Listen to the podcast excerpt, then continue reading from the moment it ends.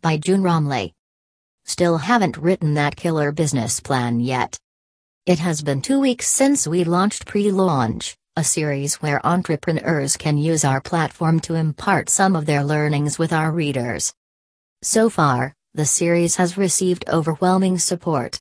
We've had stories written by the founder of Usku, Hawker and a spoonful. Now, we want to get the ball rolling and open it to more upcoming entrepreneurs who would like their stories to be heard.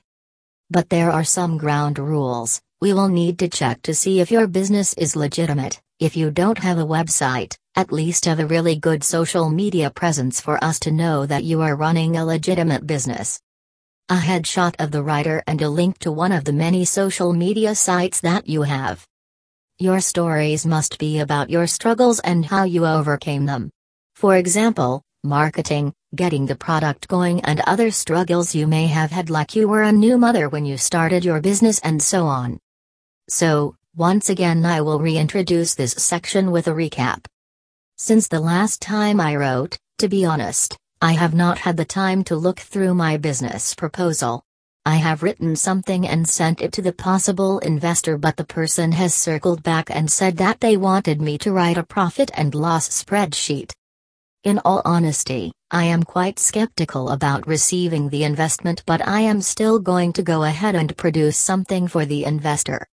Most of the entrepreneurs that I have interviewed across the Tasman did not write a business plan, everyone just went on their gut feeling and started their business. That is why I feel that writing a business plan is pretty much a waste of time, but nonetheless, I shall comply.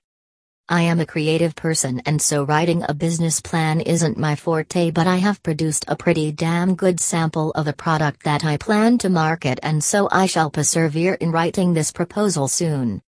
In the meantime, here are some ground rules that we have set aside for those interested in writing for our pre-launch series. Word count. Minimum 12 paragraphs.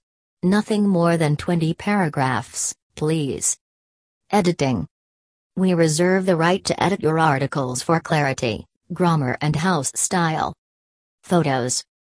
We would also require a headshot of the person that is writing the article. Bio. We require a short biography of your company like your website. If you don't have a website, we can make do with one of your social media accounts, the founders' names, and when you started trading for us to include at the end of the article.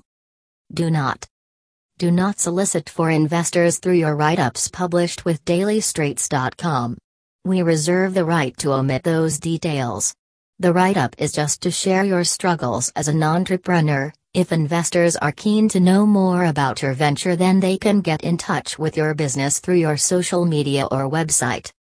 To be a part of the series, just email us your article at editor at.